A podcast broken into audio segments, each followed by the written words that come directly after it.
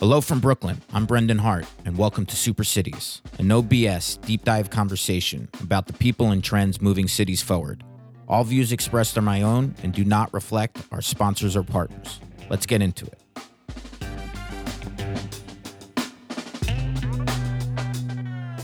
On this episode of Super Cities, I do a deep dive with Christy Wyskiel. Christy is a senior advisor to the president of Johns Hopkins University and the head of Johns Hopkins Technology Ventures. We cover Hopkins' integrated approach to entrepreneurship, why Baltimore is a great place to start and grow a business, and how technology moves from the lab to the market.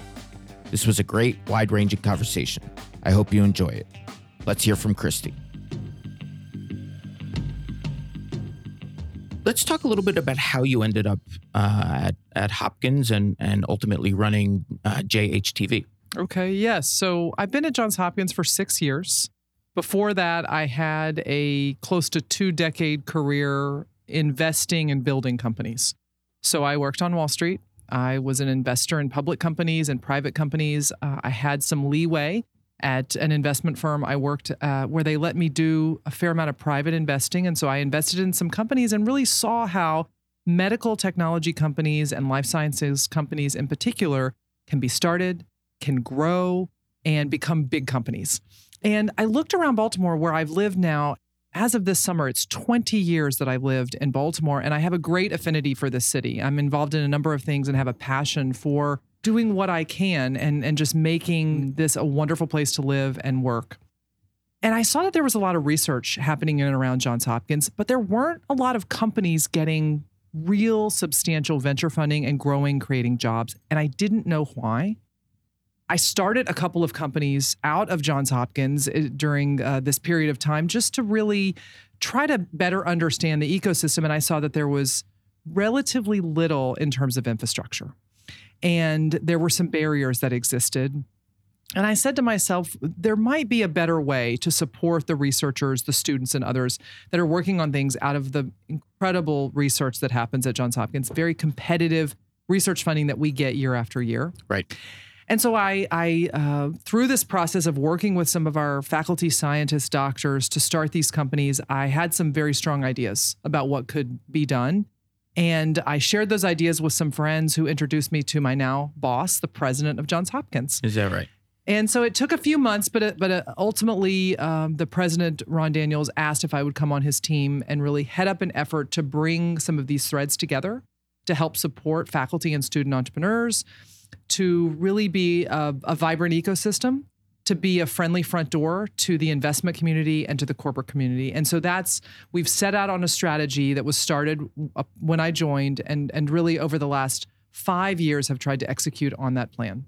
Interesting. Uh, that's entrepreneurial of you. Truly. So let's talk a little bit about JHTV. How, how's the organization structured? Where uh, where does it sit within the university? Uh, and what are the main activities? JHTV's mandate is to work with the entire university. We have nine schools here at Johns Hopkins that ranges everything from the School of Medicine and the School of Engineering to and through the School of Music. We actually have a, a music startup that does piano sight reading. They have an app. So we truly cover the waterfront. Having said that, about three quarters of our activity does touch on the life sciences space. So we have a heavy presence, of course, because of our School of Medicine, our Department of biomedical engineering, our engineering school, and, and our um, our work with the applied physics lab, which is of course part of Johns Hopkins. All of these great innovations are coming out across the board, but specifically life sciences is a is a specialty of that. And so what we are charged with doing is working with faculty and things that are invented actually are, are property of the university. Some people don't know that. There was right. a law of a law passed in 1980 that said what's invented the university owns, but the people who invented should share in that. And so all major research universities have these same types of rules. So our office understands what's being invented. We patent those things that we think have commercial potential, can be patented. And then we try to get those inventions to market. And that really just means working with industry to do so. So you can work with an existing company, you can work with investors to create a company, but the purpose is if you invent the next great surgical equipment or the next great cybersecurity software, whatever it is, our goal is to make the world a better place. And we do so by by really trying to connect the dots between the commercial world and the research world. I have two questions that I think are are important.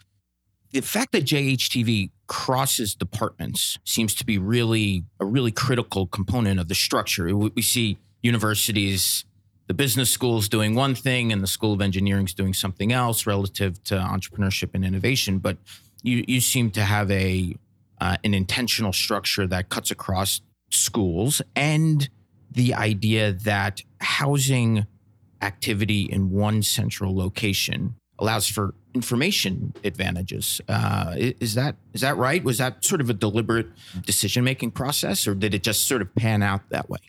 Yeah, so let me answer the second question first, and and that is that I do think there is something to having cross functions within a group because it allows you to really think about a particular impact, a particular invention, and how it can get to market without being worried about individual incentives or, or, individual silos. And, and I think that's critical. We're sitting right here as we do this interview in East Baltimore at a building called 1812 Ashland. And it houses an innovation hub. It houses our corporate partnership group. It houses our technology transfer group. It houses a number of functions that really serve faculty and our student population. And, and so let me by the by finishing that question, I'm going to answer your first question, and that is why is it important to have a coordinated effort? We have colleagues across the university in career services, in development and alumni relations, in all of the uh, curricular projects that that we interact with on a regular basis. But but fundamentally, this is the reason that it's both important to have uh, the integrated functions in one place and to be coordinated as a university. And it's this our customer at the end of the day is the investment and commercial world. Important and providing point. them a front door a simple front door where they know to go and we can't do everything but we we can help them navigate when they are interested in the commercial aspects of what we are doing so rather than having seven different landing pods for a venture capital firm where they may not know how to go and they may not know how to navigate. What we try to do is really provide that concierge service to get the deal done quickly, efficiently, and so that we can be a preferred partner for the investment and corporate community. Makes it makes a lot of sense, and and that framing is is so powerful, right? To to think about serving who your customer is as as um, as an external set of stakeholders. It's powerful.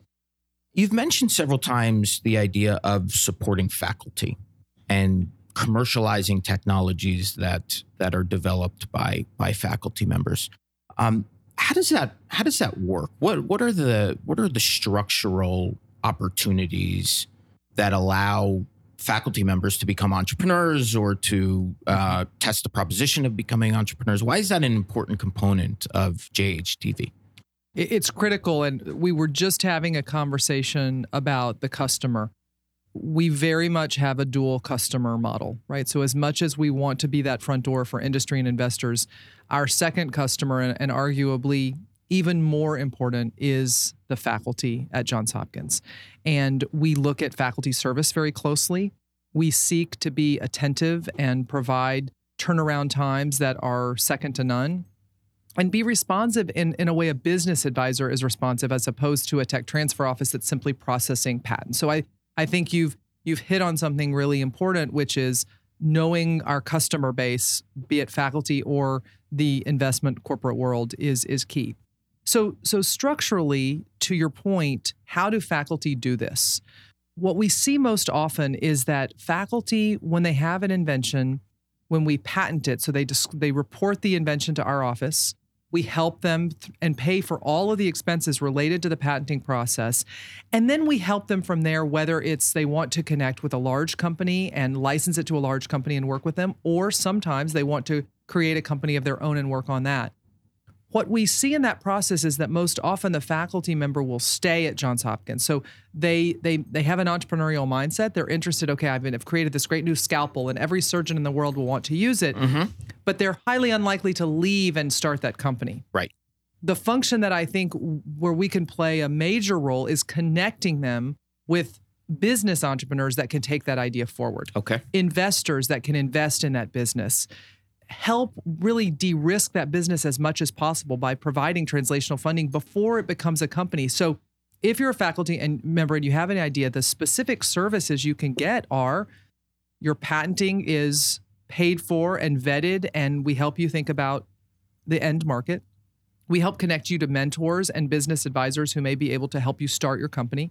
We actually provide right here in East Baltimore and also near our Homewood campus flexible and affordable space, lab space, office space for you to start a company. Uh, we provide, as I mentioned, translational funding to, to help you de risk that opportunity. And we connect you to the investment community. We actually have a full time person whose job it is to connect with the venture community of the types of venture firms that invest in our technologies. And so, through all of those things, what we try to do again is serve as a business resource in as many ways as possible so that faculty can do the brilliant science, advise on the science to the new company, but but really let the business people take it and and execute so that the faculty member can keep doing the work in the lab. I I I, I want to put an exclamation point on this because we've had guests on this podcast who are scientists and have become unaffiliated with universities because those universities have made it so challenging mm-hmm. to to test the commercial value of breakthrough inventions. Um, so most universities don't do this particularly well, in my experience. But it sounds like you're just wrapping faculty members with so much support that the the fundamental risk opportunity equation changes pretty dramatically. Is that is that right? Yes, we we try. Look, we are like any very large organization. We don't always get it right. Things take time. Things take longer than they need to. There are lots of individuals that need to have input. So we're not perfect, but but I do think that one unique advantage, particularly of the Mid-Atlantic region versus say parts of California. I'll just uh, you know sure. I'll, I'll pick on a, a, a region that I think there is a lot of innovation, but but is it really advancing humanity? I think the beautiful thing about Mid Atlantic and the answer, the, the crux of, of the answer to your question is about impact. Right. And what we want to do is help the faculty member, help the community, help Johns Hopkins better as many lives on this planet as possible, make the world a better place. I, I don't need another social media company to get my two teenagers further addicted to social media. Right. I just don't think the, the world needs that. Someone mentioned to me last week there are now three companies that have dating apps for dogs so that dogs can have friends. I mean, it's great. You, you want to go get users and and monetize your invention to so that dogs can have friends. That's wonderful. Right. But what we're trying to do here is cure and detect cancer to solve the ills of the cybersecurity problems that plague not only our own city but our, our federal government. To really think about ways in which we can redefine local workforce. We have a, a, wonderful entrepreneur here who has the most popular course on Coursera, the the the university, the online university platform in data science. It's the most popular certificate uh, for Coursera, and this individual has founded a a company that's part of our ecosystem that trains local residents in Baltimore, uh, primarily who have GEDs, to be data scientists and That's provides. Great. It's it's great. I mean, when you think about um, the Alec Ross book, Industries of the Future, he mm-hmm. talks about where the jobs of the future are. Right. Let's use our own cooking and and be a wonderful source for jobs not only in Baltimore but in the country. And so that it's it's all about impact. I, I, I love that point, and and I, I want to pull at two threads for, uh, that you just mentioned. One is how valuable is it to be in a city, to be in a city that's that um, that has a lot of energy, has a lot of potential, has a strong community component. Uh, we, have talked to, to people from NYU and New York, and and part being part of the city is is a is a powerful uh, sort of concept for the the the entities that drive innovation. The second point is in life sciences, so sort of a and and hard technology. Um, is that do you think of that as a competitive advantage uh, for for Hopkins in that you have such a large talent base that connects to, directly to a city. That seems like a comprehensive model that is that is really different and compelling? I think those are those are two excellent questions. Let's start with the city question. I think there is no better place to start thinking seriously about building a tech ecosystem than a city like Baltimore. And here's why. And by the way, I will be the first to admit that Baltimore has a bad rap, okay? But so much of it is unfounded when you look and around every corner, there is some new company getting started. There is some new layer of social innovation, of tech innovation, of of education innovation happening. For for example, I'm on. Um, I've been very involved with Teach for America here Mhm. in Baltimore. We have the largest group of folks that have gone through the Teach for America program and have decided to live in Baltimore. It's some somewhere north of a thousand alumni who are Wow. either teaching or involved in leadership and capacity because we are a wonderful place for millennials to live, to Yep. work, and to change. It's a lab. It's a great place to come and try to change the world, and people understand that. And so I think the vibrancy, uh, just to pull in your question about talent, the vibrancy of young people wanting to live here. It's affordable. It's on the water. It's close to D.C. and New York, and and there are so many people passionate about this city that that I think it is critical. Uh, One more thing that that we really do pride ourselves on and on the team here at JHTV, and that is that we are not a silo. We are not Ivory Tower, Johns Hopkins. We're doing our thing. We have a number of programs uh, where we help community members innovate around social and technical problems. I, I also really do pride myself personally on being uh, friends and colleagues with other ecosystem builders across Baltimore. So we have a number of wonderful innovation hubs. The University of Maryland is, a, is a- the other anchor institution in town that does a lot in and around particularly life sciences innovation. I speak with those colleagues regularly. We're actually hosting an event with them this week. That's week. great. So there's I, I think I think the idea that you can form connective tissue between the technology entrepreneurs, between the ecosystem builders, that is a critical part. And you can't do that if you're isolated, right? That's that is best done in a city setting. On the talent front, we are graduating hundreds and hundreds of talented individuals per year that have undergraduate degrees and PhDs in in life sciences and, and high tech industries. There is no better place to hire. There's there's one example of a company here called Protenus. It was actually two medical students who started. They were in the middle of medical school, took a leave of hmm. absence. They now have something like 70 employees. They're right here in, in the Inner Harbor. And they talk about how hiring is actually easier for them than many of their colleagues in San Francisco for the following reason. In the world of cybersecurity, it's cybersecurity meets healthcare is their product. The best place to hire are actually from the three letter agencies. Right. Right. So so NSA, et cetera, et cetera.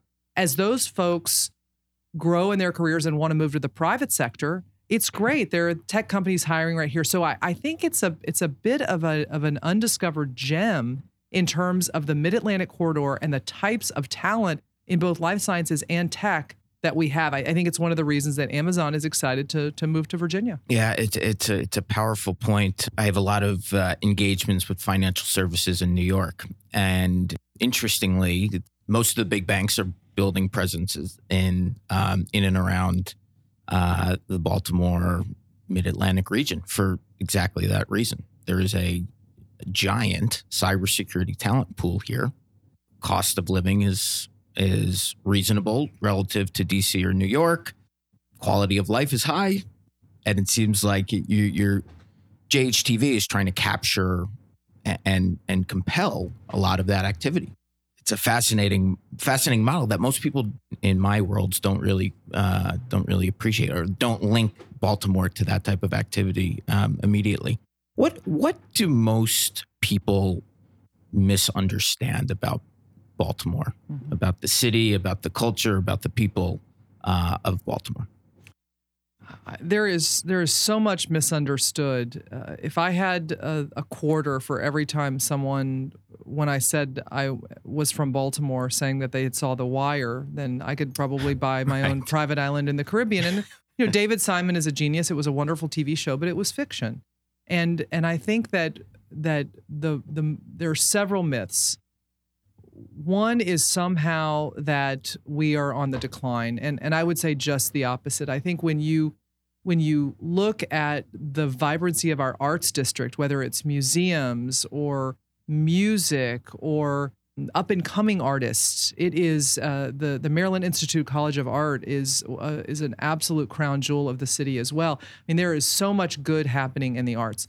There is also so much happening in the social entrepreneurship world here, and there are so many smart and creative people really solving hard problems Right. and really doing good work.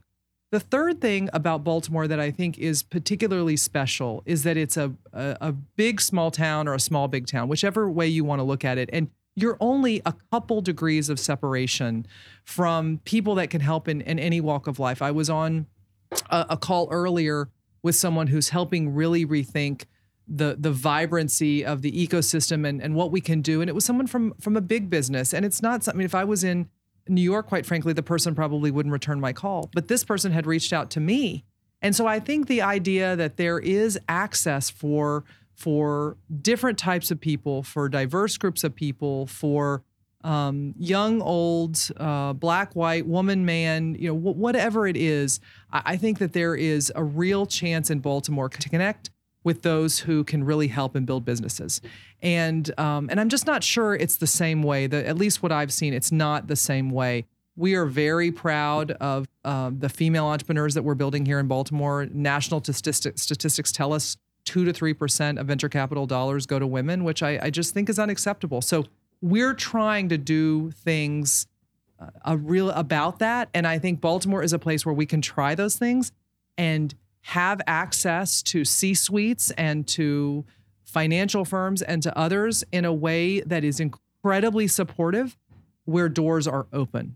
I, I often hear um, with with folks who who work on innovation at, at a university level that universities have great talent, universities have large IP portfolios, but often the most challenging ingredient is access to capital, debt or equity financing. Um, how, how, does, how do you think about um, encouraging um, the investor and, and business communities to participate in, in the activities that JHTV is driving? It is absolutely a uh, uh, one of our pain points, simply because we don't have early stage venture firms on the ground here in Baltimore. Right. And so we have had to spend time courting those firms to fly in from other cities, primarily Boston and, and uh, different cities within California, to come and spend time here. Right. And and it's wonderful. No one says no to come and meet with with brilliant faculty at Johns Hopkins. No Right. one says no. So we've had luck in, in getting them. Would it be nice to have those firms on the ground so that they could just walk over to the Starbucks right here at 1812 Ashland and have coffee with us and with our faculty members? Yes, that would be wonderful. It does require, in most cases, a, a train or a plane. And, and so I think we will continue to need to cultivate those long term relationships. Uh, This is a flywheel, though. And Right. eventually, when you see successes like we had a couple of weeks ago, uh, this company Thrive that raised 110 million. Um, we've had some some notable exits um, in terms of IPOs and acquisitions. As that starts to build, firms will locate here. It's just a matter of time. In the meantime, we have to exert extra effort in making sure that people know what we're doing. We're also really being trying to be thoughtful about the high net worth and the angel community, the family office community to say what type of gaps can they fill. They they have historically been supportive, but it has been much more about the faculty member may or may not have a relationship, and we want to try to reduce those uh, those access barriers and try, really try to make it more egalitarian in terms of how can we connect great ideas to investors, whether they're an individual or an institution. Yeah, that, that makes a lot of sense. There's some universities that have started to sort of structure their alumni base for purposes of investing and, and financing these types of activities. Is that part of the the overall approach to make sure that Hopkins graduates who have an, a distinct affinity for the university are either having access to or know what's happening on the ground in real time? Not exactly. And, and I'll say this the way we have spent our time with alumni and and we have really ramped up these efforts lately in in conjunction with our colleagues in development and alumni relations and, and that is that folks that graduated from Johns Hopkins, whether you were an undergraduate here, whether you went to graduate school here, medical school, school of public health, the the likelihood that you are going to be wildly successful in life is high. Right. we we produce very very talented people who really do in in various ways change the world for the better. And so when we come across an alum who maybe has just sold their biotech company or maybe is building a software company or a, um, we, we have an alum who just sold a very large consumer products company, we know that one of the things we need most of all is mentorship and talent. Mm. So the way we have tried to activate and engage our alumni group is to have them back and let them meet some of the students and and scientists that are doing work here and seeing how they can advise and help. And so we've we've had a number of alumni who were actively engaged in mentor roles, who judge business plan competitions, who come and mentor our student teams, uh, just to just to name a few. But we have had we are so grateful for the alumni that like to come back, that like to be a part of this, and and so we want to keep we want to keep doing that. Yeah, yeah, that that that makes a lot of sense. How is the the tech transfer component of JHTV structured at this at this point? How many patents do, do, does does the university hold? What types of trainings or or modules do you have for for faculty members that are interested in becoming or at least testing the proposition of becoming an entrepreneur? Yes. So we uh, reported to us across the nine schools, as I mentioned before, are anywhere on a given year between four and 500 reports of invention. So if you think about Every what year. that means, every year, year Incredible. after it is incredible. It's I, I believe we're top five in the world in terms of just pure volume of inventions. And if Right. you think about what that means, what is a report of invention? It's someone has disclosed something to us that they believe no one has ever done before. So I mean, truly uh, imaginative, creative, life-changing, game-changing types of work. So we we sift through those and try to figure out if we're able to patent them, if something is commercially relevant. And about a third of those in any given year, we choose to file the initial patents um, for for those technologies. Currently, we have something north of 2,500 um, active live patents. Twenty five hundred across the university. That's right. Active patents. That's right. So it's a huge volume. Again, if if, if we're number, uh, we I think we're number two or three to to MIT and and maybe a, a couple of other places. But I mean, Right. we're just as far as pure volume of the inventory of of the the patents that we have. And we end up doing about 150 deals per year with industry, so licensing various technologies. And anywhere from 10 to 20 of those per year are new startup companies. oh, interesting. So we start 10 to 20 new companies a year. Um, before JHTV was created, um, the, the first half of this decade, companies were raising south of 100 million a year in venture for all together, all combined venture revenue coming into Hopkins companies.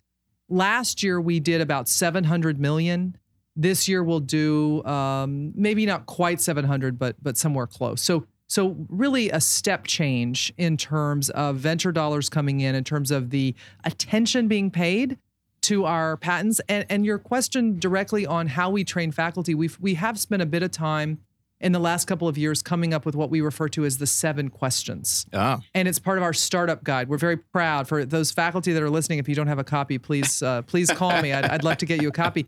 But the seven questions really do go through what what's the technology? Why is it differentiated? What's the unmet need? What's the competitive landscape? How much money is it going to take to get to market? Is there a, is there an onerous approval process to really try to define what the size of the opportunity, how much money you're going to have to raise in order to to make a difference and and what how we can possibly help. So we really do try to orient from the very first moment faculty report their invention to us, what is the commercial landscape like? I always find this tech transfer uh, conversation interesting because it, it it gets sort of legal at some point, right? The patent is a, is a is a legal protection, but what it what we're really talking about is a is a very large asset base, Correct. right? That has right. commercial value, and for a variety of reasons, reasons of process, oftentimes those asset bases don't reach the commercial market. And so it's, it seems like a, a core pillar of JHTV is getting university assets into the market through a variety of it. mechanisms. Um, and that feels unique in in, in terms of of the intense focus. What what is what is the the corporate world sort of think about the, this approach that that you are actively engaging them to get Hopkins assets into the market? Yeah. Well, look, I, I think there are a number of my tech transfer colleagues around the country that are very much trying to do the same thing, and I've learned a lot from them. So I I, I can think of places like Columbia and Stanford and MIT and Northwestern and Emory and and on and on and sure, on and on sure. that have had outstanding commercial success. And and so I want to really give credit to those that I, have only been in this industry for six years. I'm not a patent attorney. Right. I'm not an attorney at all, in fact. Right, and right. so I've I've learned a lot from from those around us. But but I think the the answer lies in the following. We, like other universities, spend uh, spend millions and millions of dollars a year. In fact, our number uh, for the last few years has been around $8 million a year. I mean, that is, as you point out, that is a serious investment into assets. And at the end of the day, the reason we often get asked, you know, don't you want the technology to be available for the world? Why would you patent? And it's it's exactly for that reason that that often the commercial partner won't invest the required amounts unless there is some protection. If you're going to spend all the money and develop the product and then have 10 other copycats within a day of your launch, right. why would you invest the dollars? And so the patent is just a a natural way to make sure that you can or or to try to make sure that you can find a commercial partner that's willing to invest the dollars. Uh, it is highly technical. We outsource um, some of that work. We have in-house patent attorneys. We we spend a lot of time thinking through how to best get those patents. And and as I've learned from my tech transfer colleagues, any patent worth its salt is litigated.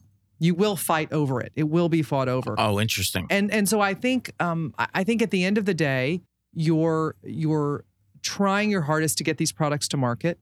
If they're wildly successful and and the patent uh, holds up, it will be challenged. And uh, you just do your best to stand behind faculty and your licensee and say, "We invented this, and and and we ought to uh, reap the rewards of having done so." It's it's an interesting point. How has student interest in entrepreneurship changed since you've been at at Hopkins? We always had a very entrepreneurial spirit about our students. And in fact we have an outstanding curriculum that that is among the most popular courses available to our undergrads within our school of engineering here. Uh, it's called the center for leadership education. They teach all sorts of fabulous entrepreneurship. We also have a, an outstanding master's program in biomedical engineering that that goes through design courses oh. and thinking about business modeling and business planning. So long before I arrived and long after I leave, this will be a, a, wildly entrepreneurial place. What we have tried and sought to do is identify the gaps. Where do students need help? And, and by visiting places like the Harvard iLab, Mm-hmm. um, and a number of universities have done really great work around the student engagement piece. We uh, we have built out a team and an actual physical space for students to ideate, to have that experiential component. Our space, which is near our Homewood campus, which is where our undergraduates uh, study, has a maker space. It Mhm. has a, a student space. We have lots of events. We have mentors, as, as I've mentioned before, available to students. We have some student prizes from fun everywhere from $500 all the way up to a, our giant annual prize of $30,000 for a student team to really Wow. spend uh, the time over the summer and build out their company. So so we what we have tried to do is take the energy that's happening in the classroom and the ideas that happen in the dorm room and bring those to light. So we have a number of student companies that have now gone on to raise substantial venture funding. They're building many of those companies right here in Baltimore. They are doing magical and wonderful things for the world, and all we want to do is take a front row seat to this uh, to this great activity. It's it's uh, right when when people talk about ecosystems, that's what you're describing, right? It's it's this. I often think about the language that we use uh, around entrepreneurship and innovation, and, and how that language impacts narrative, and thinking about the continuity of effort from an undergraduate student to a graduate who is now starting a business who may or may not come back to Hopkins for a graduate program, who may or may not connect to the asset base that you're describing or collaborative opportunities with professors. all doing that in an intentional, hopefully localized way, um, seems like a really powerful ecosystem that's that's being developed. And if it's connected to other entities, University of Maryland that, that you mentioned earlier, there there becomes creative density, right? The the idea that more of this can happen when more of it happens. Is that how you think think about these things? Absolutely. The the density piece is critical in in a number of areas. First of all, when I wake up each morning, uh, what I think about is can I be additive to the Baltimore skyline? Can we change the skyline and add the names of tech and biotech companies coming out of the institutions, building right here in Baltimore? And and I think when this story is told in 5 or 10 or 20 or 30 years, that is what I hope the narrative will be that we're building. And the reason density is so critical is when you think about hiring for a startup company, think about telling your family, your your spouse, your your friends, I'm moving to Baltimore to go to work for a company that has two employees, right? You're not it's you're not going to work at Google, you're not going to work at T. Rowe Price, you're going Right. to work for a startup. And there's an initial skepticism. No one's heard of this company. What are you doing? There's a risk. And to the extent that there are other companies around, if if that company doesn't work out, if that job doesn't work out, then you just go across the street and and work at another company. I think that's one of the reasons Boston has been so particularly successful in the life sciences. You got to give them credit. They have incredible density. You know, if you go to work in as a biostatistician to, for a company in Boston, Yeah. the moment you leave that company, your company gets bought or, or goes under, you're going to have 50 job offers within a day. Yeah, There's no right. doubt. There's That's right. no doubt. And we don't yet have that in Baltimore. And so I think when it comes to really addressing the issue of talent and talent attraction, we've got to build up a cluster. We're we've really placed a lot of bets just based on where the research has has led us in the space of cancer diagnostics. We've got a couple of companies that are hiring substantial numbers of people, and so I think we'll get there, particularly in pockets. But that's that's where the tipping point is going to happen when someone says, "Oh, well, I, if I'm going to work in cancer diagnostics, Baltimore is where I've got to." be.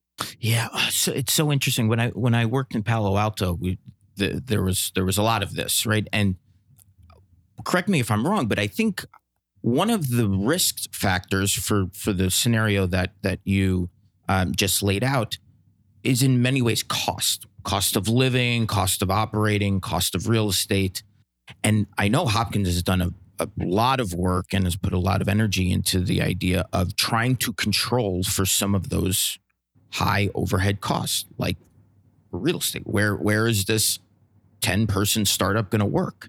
Is that is that a is that a core component of as you think about the future of of entrepreneurship and startups and and um, and Baltimore is is controlling for some of these high overhead costs. Does that make Baltimore more attractive to the types of people that you're describing? I think it absolutely does.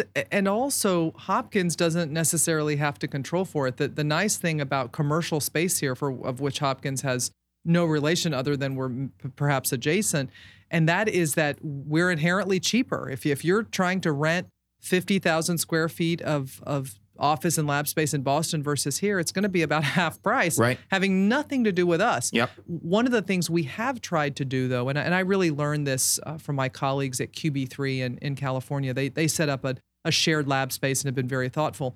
And that is that if, if you look 15 years ago, 20 years ago, if you were a biotech company trying to set up shop, there might have been a hundred different folks out uh, with companies trying to raise money, and only one would be picked up, right? So it's one out of a hundred. And then for that one that actually got funded, you'd need to raise 10 or 15 or 20 million just to get started. And that meant finding space, building out space, signing a long term lease. And so by the time you get to your first critical experiment that's going to determine the value of the company, you're eight months in, 10 Right. months in, maybe a year in. What we've tried to do here, and again, fostered after best practices a- across the country, is to build flexible and affordable space right here in East Baltimore that has lab, that has office, that has lots of shared equipment that we've we've bought, we've gotten donated through various forms. And so if you're that, if you're those 100 companies and all you have, let's say is a small business grant from the government or uh, some rich uncle has given you $100,000, right? Right. You can rent a lab here, you can rent a bench, you can rent an office, you can rent just a desk if that's what it takes and get started. Start those experiments in in less than a week and get off the ground and really see if you can de-risk your company. So I, I think we have taken that challenge head on. We have 17,000 square feet of lab and office space in Fast Forward right here, part of JHTV uh, in Baltimore, um, and, and another 10,000 square feet near our Homewood campus of lab and office for these exact types of startups. And so, as far as as barriers to entry, we're trying to tick off as many as we can. Yeah, and it's it's it's really powerful to think about. Eh, there's significant risk in starting a new any new business, right?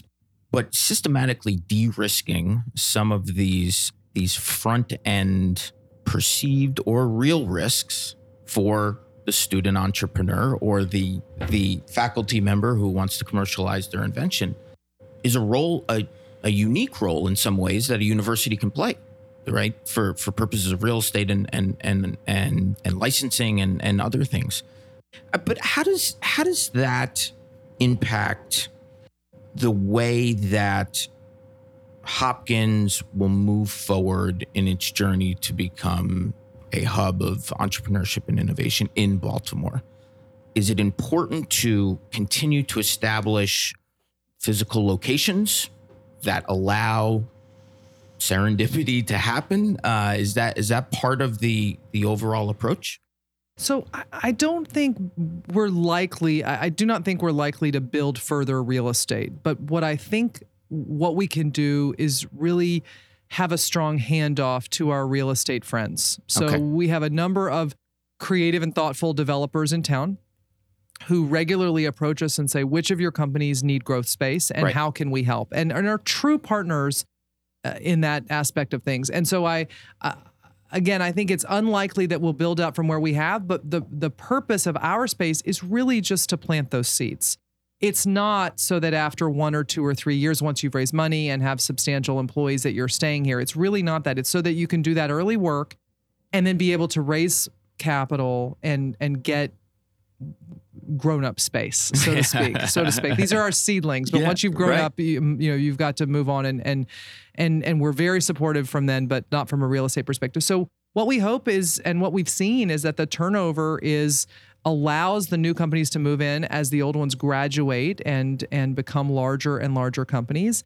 And I think we'll continue to see that. So I, I don't know that the answer is building more space, but I do think a big part of the answer is the real estate development community here in Baltimore understanding the types of companies we have, understanding that most of them will need some form of lab space, mm-hmm. not all, but mm-hmm. but many, and how they can be thoughtful and accommodating because the, the it's not necessarily the the you know the normal way is 10 year lease right. um you know all sorts of you know pay for the build out all sorts right. of things that don't necessarily jive with young companies. And right. so so i think where we've been creative and thoughtful it, it takes thought partners in that exercise on the real estate side. Yeah that makes that makes sense. Um couple rapid fire questions to close if if you'd allow. Where will the baltimore innovation entrepreneurial ecosystem be in five years I don't think there's any reason that we're not going to be third behind uh, Boston and San Francisco. From a life sciences perspective, we are well on our way. We had more growth in venture capital